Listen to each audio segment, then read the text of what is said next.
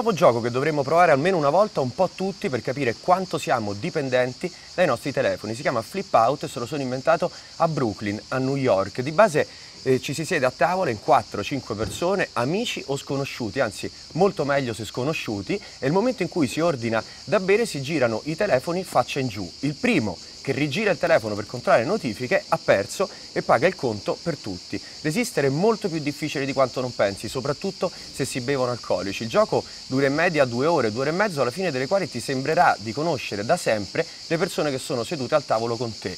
Chi non riesce a resistere, gira il telefono, agisce per istinto, nessuno ne è mai veramente conscio, è solamente la scimmia eh, che prende il sopravvento e ti dà l'impulso e qualcuno ci casca sempre.